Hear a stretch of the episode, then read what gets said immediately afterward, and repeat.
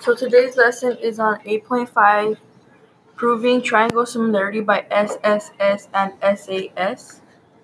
So the SSS similarity theorem is if the corresponding side lengths of two angles are proportional then the other angles are similar.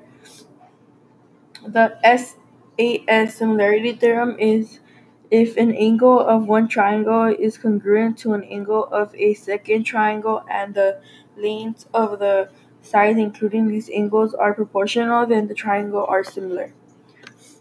Um, that's basically it.